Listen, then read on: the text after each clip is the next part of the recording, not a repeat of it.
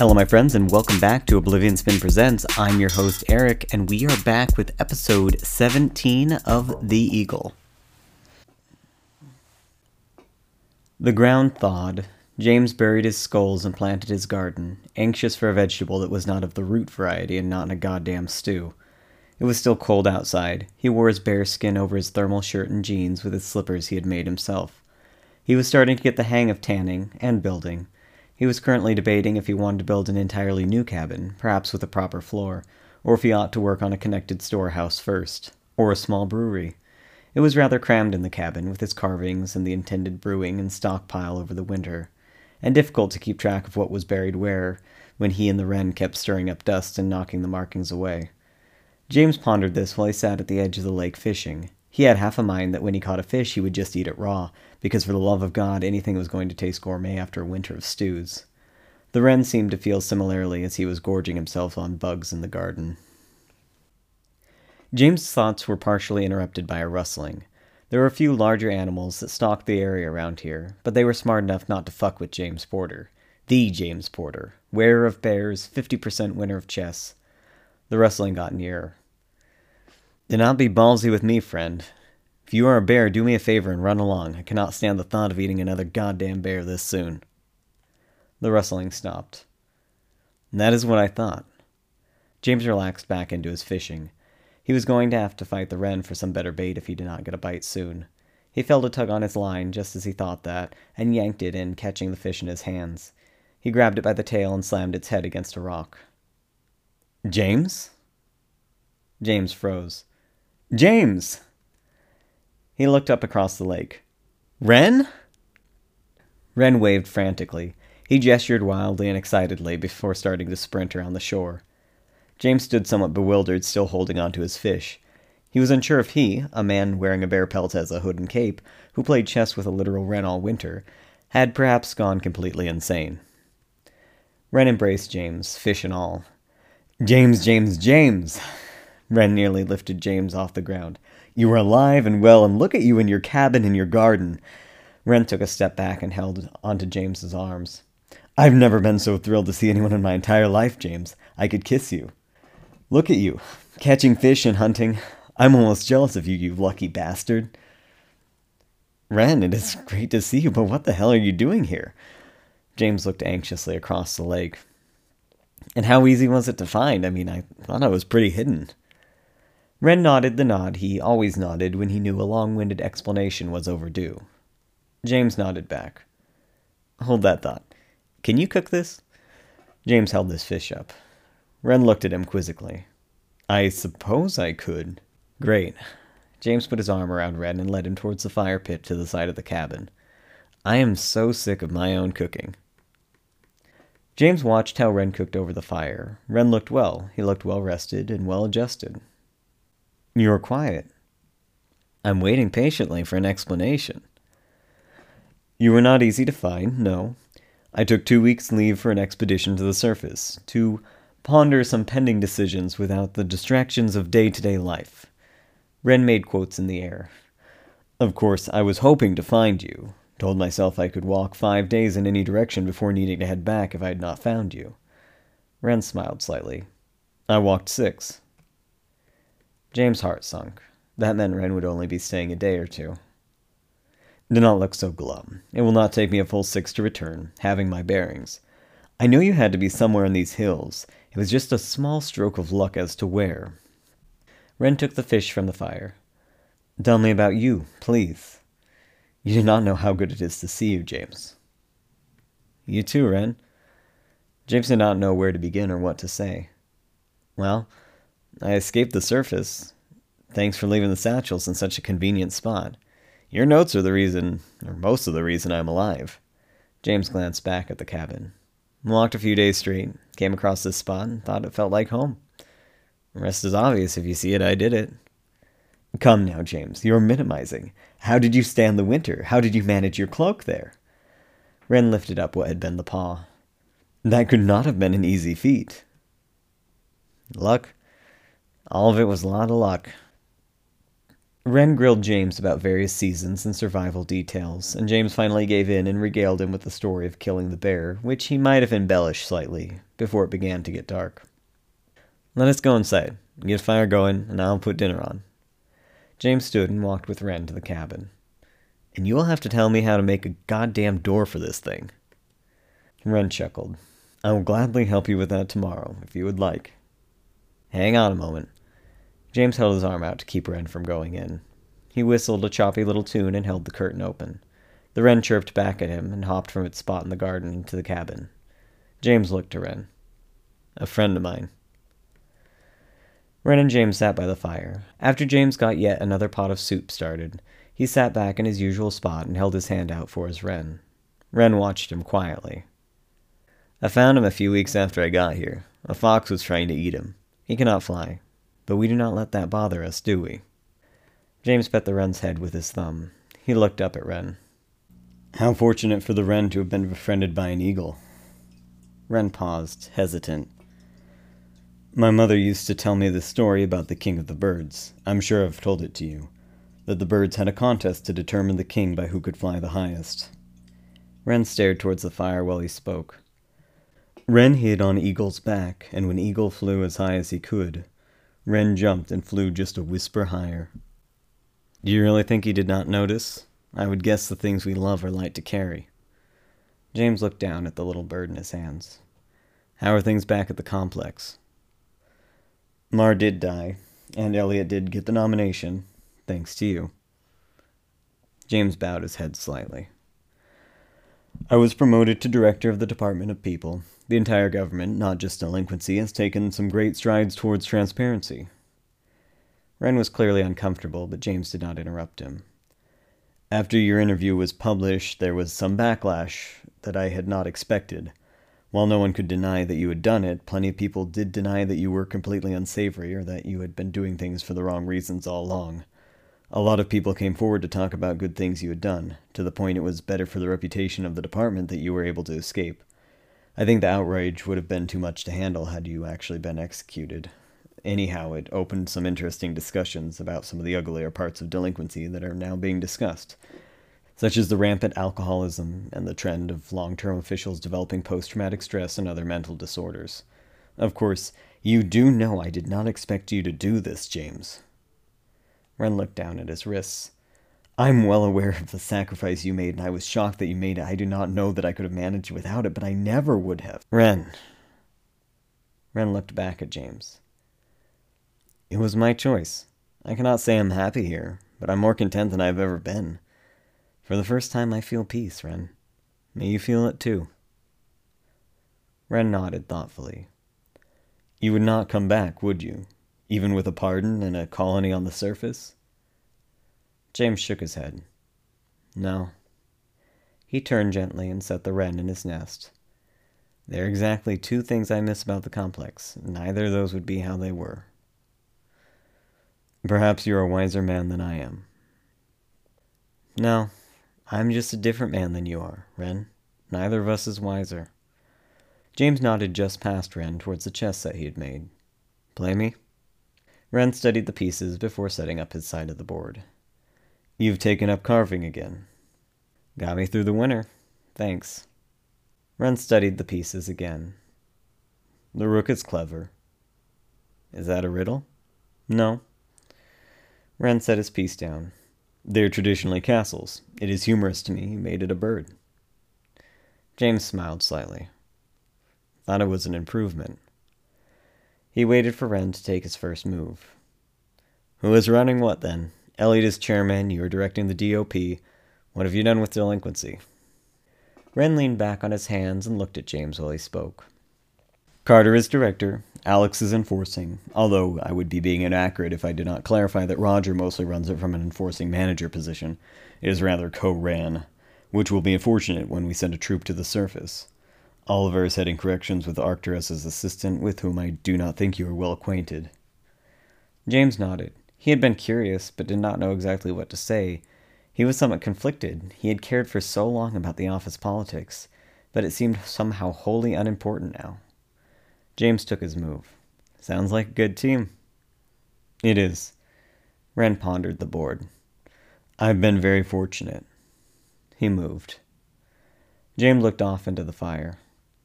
How's Ollie? He said the words softly and hoped somewhat that Wren would not hear them. Oliver's well. Wren spoke quickly and tersely. He is the best head of corrections we have seen in a long time. That was not what James wanted to know. He looked at Wren. All his feelings came rushing back.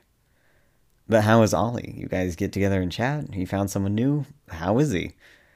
Wren hesitated. Wren, I need to know. Ollie was the only thing I truly abandoned back there. You knew why I did what I did. Ollie did not. You owe it to me to give me a straight answer. After all I did for you, that is all I am asking. Oliver is all right. He is by no stretch of the imagination happy, but he seems to have reached a contentment with life. He works constantly and completely keeps to himself, mostly when he is not. I visit him often, and it is always cordial and pleasant, but he is certainly different, a lot older than he was last year. I'm glad he's doing well, but I think the word is bittersweet. Bittersweet, Wren frowned. I'm getting ahead of myself. He cocked his head. You have missed out on an entire year. Wren stared off into space for a moment before looking back at James. After word got out that you had killed Sellers, Oliver's was in disbelief. Not completely that you had done it, but that you had not had a very good reason for doing it.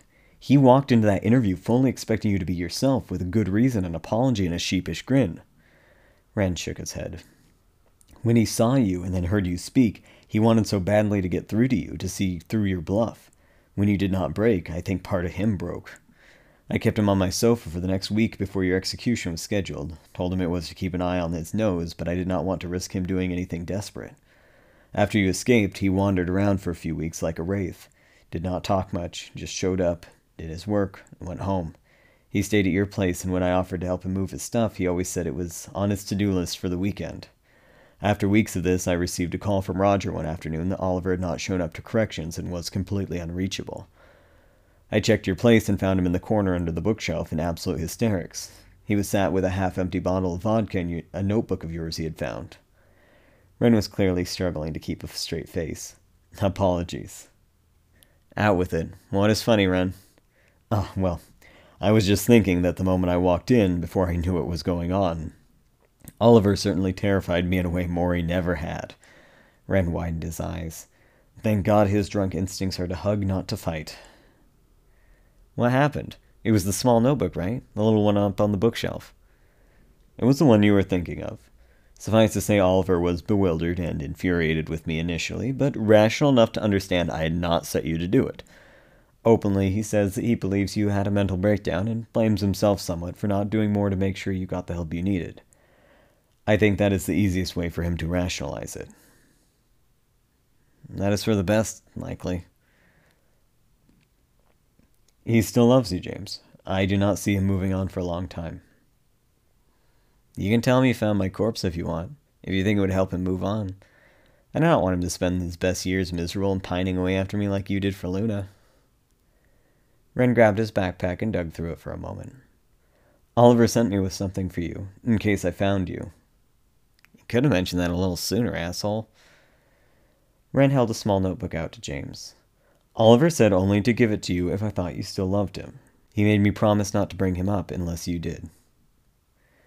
James held the notebook. He was terrified to open it. What? Did he think you would come across me in the woods flanked by an array of forest nymphs and pixies? James held the notebook tightly. Of course I still love him. I think part of Oliver was hurt enough by the interview that he was afraid that was who you were. I think most of Oliver thinks you are dead. After Wren had gone to sleep, James sat by the fire with Ollie's notebook. He debated for a while, not opening it, saving it till after Wren had left. He looked at Wren sleeping peacefully on a blanket James had stitched together from pelts, with the little Wren nestled near him. He finally opened the notebook. I was never particularly set on the idea of having kids, even before I realized I was gay and that having kids would be rather difficult, strategically speaking. It is kind of a moot point now, since I suspect you're either dead or never coming back, but for what it's worth, I think you and I would have been good dads. Some of the words on the page were hard to make out because the ink had smeared in little drops. James could imagine Ollie perched at his desk, half curled in on himself, eyes watering while he wrote. I hope you remember writing that in your notebook. I do not know why I'm writing this like you will read it. Maybe because that is the only way I know how to cope right now. There is so much I want to tell you, so much I wish you were here for. I know what you said at the interrogation, but I do not want to believe you meant it. Since I found your notebook, Wren acts guilty when I mention you in passing, but I have come to understand it was not his fault either. I do not understand why you did it, but I guess it is something you felt so strongly that you needed to do that you were willing to hurt me to do it. I guess I'm writing to you because there is no one else I can talk about you two. I get why you cannot go to therapy now. I get a lot of things I did not get when you were here. I miss you. I love you, and knowing now that you only did what you did because you felt like you had to, I forgive you. James gently closed the notebook. There was more, there was so much more, but not for tonight. He took the notebook with his other important belongings, put more wood on the fire, and lightly tapped Wren on the shoulder. You awake, Wren? Wren squinted at him. Are you all right, James? James' vision was blurry. He could not articulate a thought, so he nodded and tried not to look entirely pathetic. Wren stretched before lifting up the blanket on top of him and patting the space next to him. James crawled under the blanket next to Wren and rested his face on Wren's chest. Wren rubbed his shoulder. You did a lot of good, James. You made a hard sacrifice, but plenty of people know what you did, even if they do not speak it openly. You were a hero. I guess I did not really realize what I had left behind. It was easier to think of you and Ollie having just forgotten me. That you remember and that life has gone on anyway. James put his arm around Wren. Of course, we have not forgotten you. Trust me when I say I wish I could stay here with you. I would build a little cabin with an actual door and windows next to yours and sit at the lake drawing pictures of the trees. James laughed. Why do you not do that in five years? Once the complex is running smoothly without you, come out and retire. It will take me no more than ten, and I will. And you will regret the invitation. Are you going to tell Ollie I'm alive? I will tell him anything you would like me to. Wren kept rubbing James's back and shoulder. We can discuss it tomorrow at great length. All right. James shut his eyes. Good night, Wren. Good night, James. Wren toured the woods close to the cabin with James and pointed various plants out to him that could be used in cooking. To Wren's delight, James followed him with a notebook and took little notes. Wren helped James fit a frame in his doorway, and after pondering a while, promised that he would obtain some hinges and bring them back on a future visit, James not having any means of working metal yet. They talked at great length about many things, and spent a fair amount of time in silence as well. On the third day, Wren emptied his pack out and divided the supplies he needed to get back to the complex. James sat near him and watched. Wren apologized for not having much, but left him with some spices, a few clothes, a new mostly empty notebook, and a few other little things. Wren and James sat on the shore and both looked out at the water. It will be a while before I'm able to come back to see you, but I will come back. Next year? James tried not to sound disappointed. No, before then. Before winter hits. It will not take me as long to find you again, so long as you stay put. I will. James looked back at the cabin behind him. You know you could stay now if you wanted. You do not mean that. You would get impatient with me if I did not go back and give word to Oliver. Have you composed your message?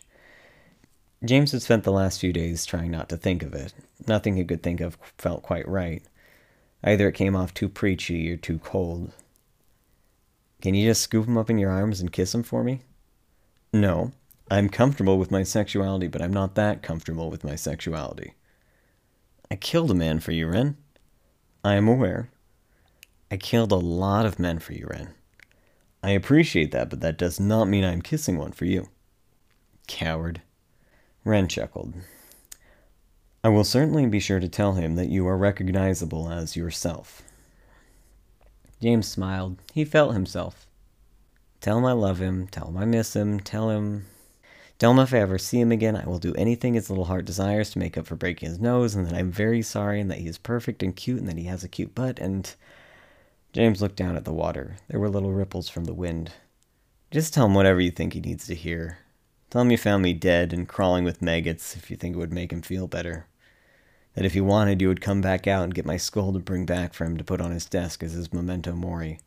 that you buried me under a birch, that I did not make it. James picked a flat stone from the ground and flung it into the lake. It skipped across near to the other side. You tell him whatever is going to mend his broken heart. Wren leaned his head back and looked up at the stars. Then I will tell him that you say he is perfect and cute and has a cute butt. And that I miss him terribly. And that you miss him terribly. They sat together on the shore until it was fully dark. Wren left early in the morning. James walked with him a ways until it was nearing noon or later, and James did not want to get caught away from home for the night. The farewell was difficult, but James had something to get him through the summer. He sat by the fire and planned his next projects, collecting stones for the floor, building a storehouse, a coop to keep some ducks in if he could find and abscond with some hatchlings. After a while, he finally caved and stayed up reading the rest of Ollie's notebook. The words kept him warm, and he read them many times over the spring and summer and fall. James continued working through his list of projects. He stored extra food for the winter, just so he could honestly invite Wren to stay when he came again. He built a small table instead of chairs, which were not perfect but were likely better built than his cabin was. James was trying to smooth the surface of the table the best he could with a rough rock he had found. It was calming work, and for a moment he was aware there was a time when he would have found it tedious.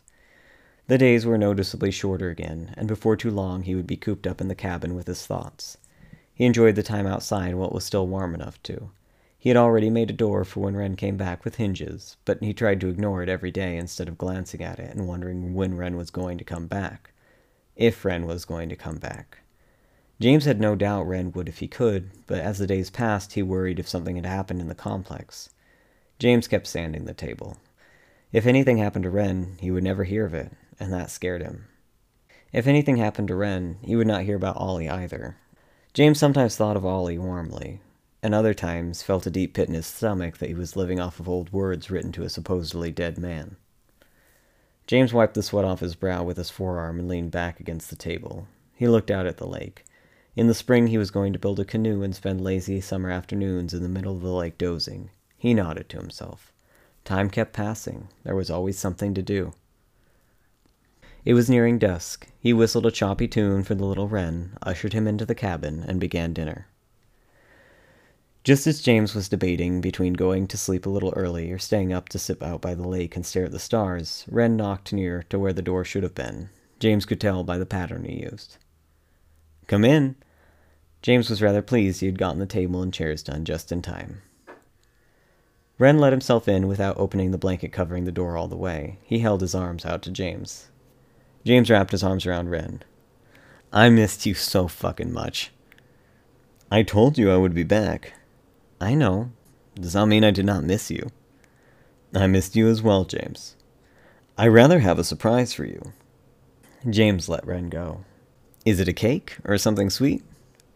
There was a light laugh on the other side of the door blanket. Is it cake? The distinctly familiar laughter continued as Ollie let himself into the cabin. He looked different than James pictured him. His hair was grown out and curled in small golden clumps around his face.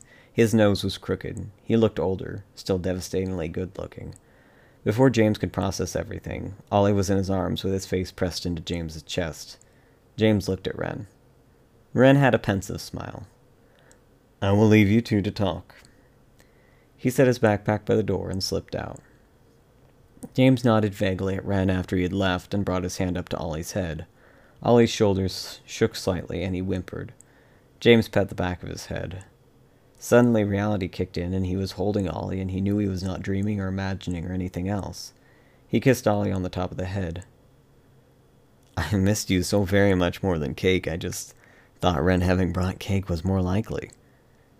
Ollie half laughed, half sobbed. James held him closer. Why are you crying, Ollie? Ollie took a deep breath. He spoke into James' chest, but James could hear him fine. I thought you were dead, James. I thought Wren was being nice saying he found you, or otherwise just misleading in his phrasing. Thought we were going to get up here to a tree Wren said he planted you under. I thought you were sort of dead before you even left the complex. If you were alive, I did not expect to recognize you with your bright eyes and wild brown hair and kind face, joking about cake. I'm so sorry, Ollie, for everything. I'm so sorry I hurt you.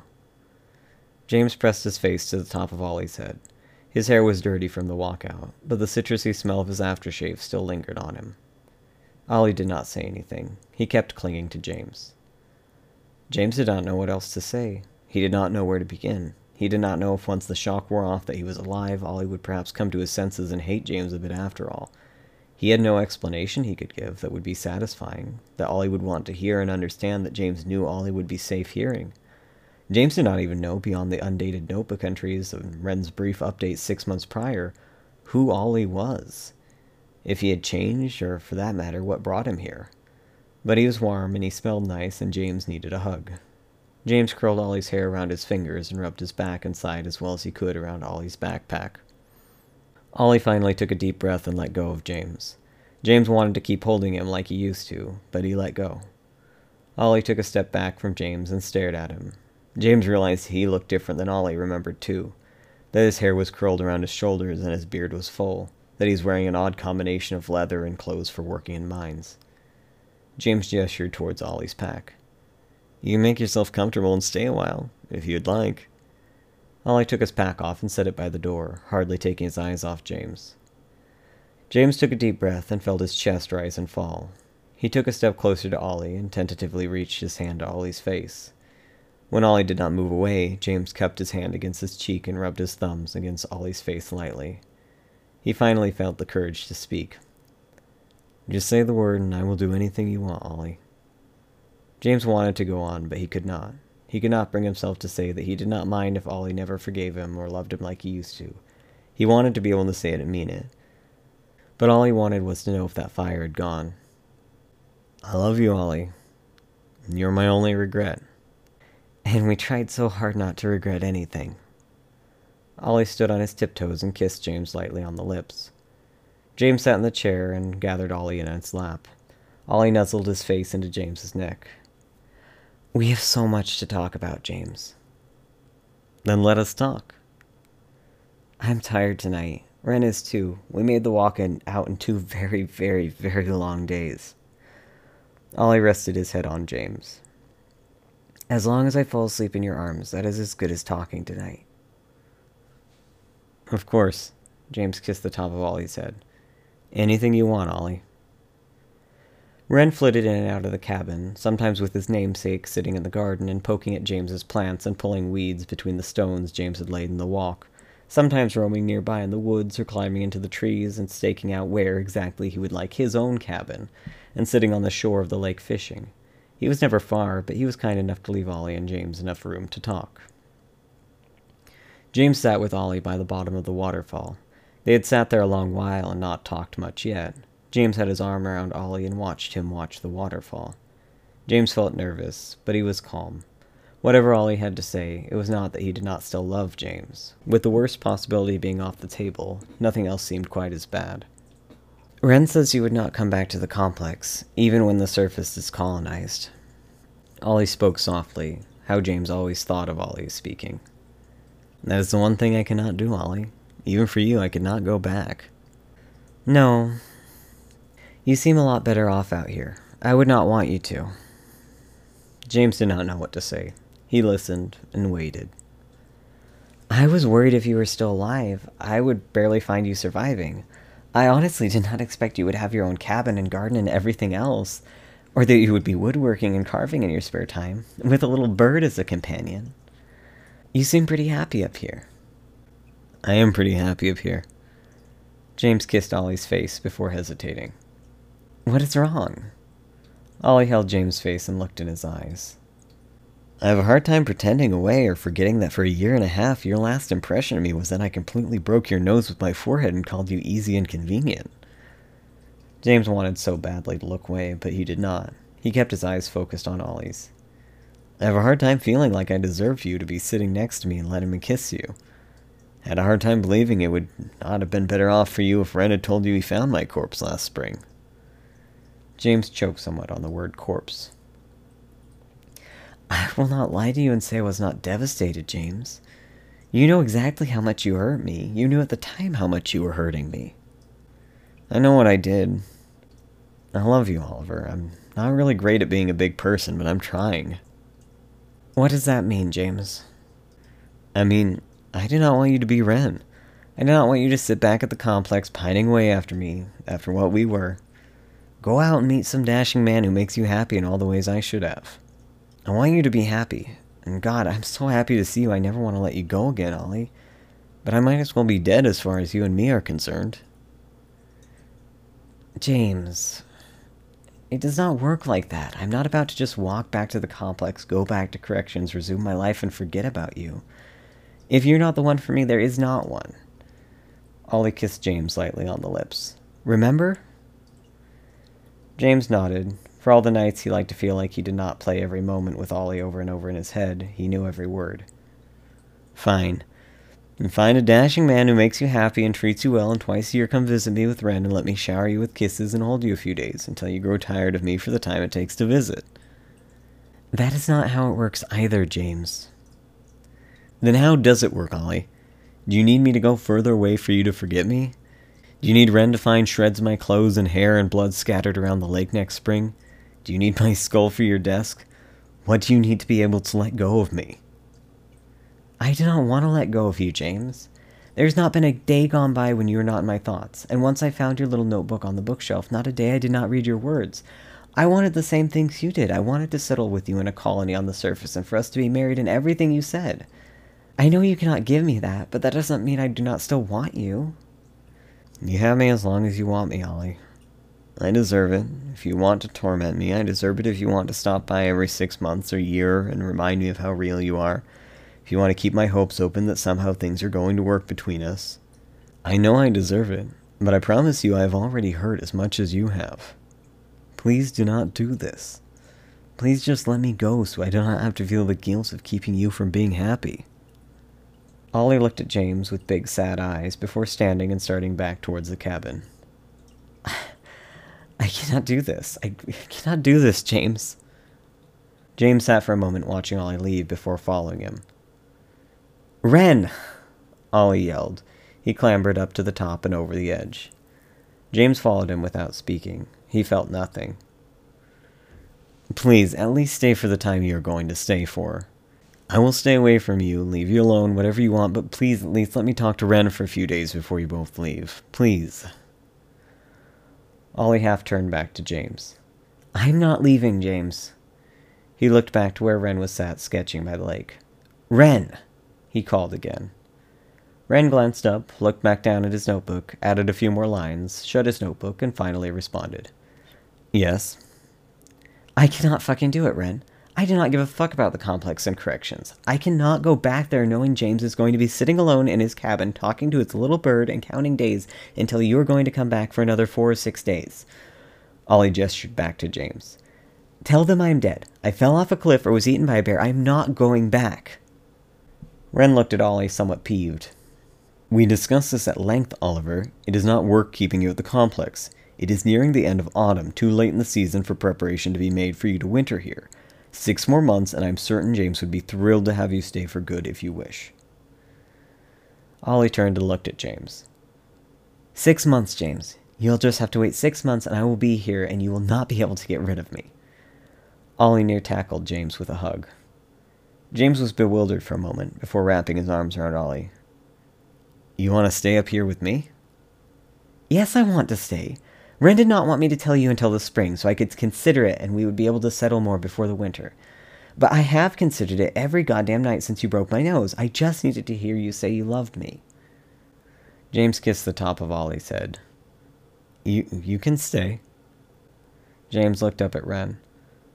I was going to offer you to stay this trip. Did all my preparations on the off chance you said fuck it. James held Ollie tighter. If I were a bigger person, I would let you go back and think about it for the winter.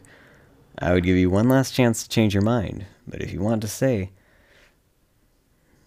I do not want another winter without you. James sat with Wren at the edge of the lake. Ollie had gone to sleep by the fire in the cabin. James skipped a rock across the lake. He could not see it, but listened to the delayed splashes. Wren smoked his cigarette and stared up at the sky.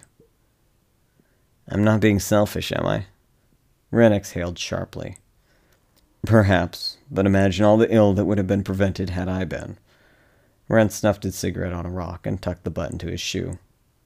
He can always go back with you in the spring if he misses the complex, right? Of course. Wren laid on the ground and looked up at the sky. How much longer before you can stay as well? Wren's lips made a slight pop as he smiled. No more than nine years, James. No more than four. James paused while Wren laughed. You've got to bring yourself some tobacco seeds. Wren chuckled again. I've got to quit smoking, is what I've got to do. Wren eventually stretched and stood. Perhaps you're right, James. Perhaps I had ought to make it closer to four. Perhaps we've done enough good for a place that has done so little good for us. You leave me out of it. I'm retired. Good has never been there. That is certainly untrue. I did not mean I did not leave my mark on the place, friend. I mean I am done letting it leave its marks on me. James walked slowly with Wren back into the cabin. They lingered outside the door for a moment, still looking at the stars. James noticed Wren was shivering slightly and nodded at him to go inside. He followed Wren in through the proper door and settled himself on his nest of pelts and blankets beside Ollie and quickly fell asleep.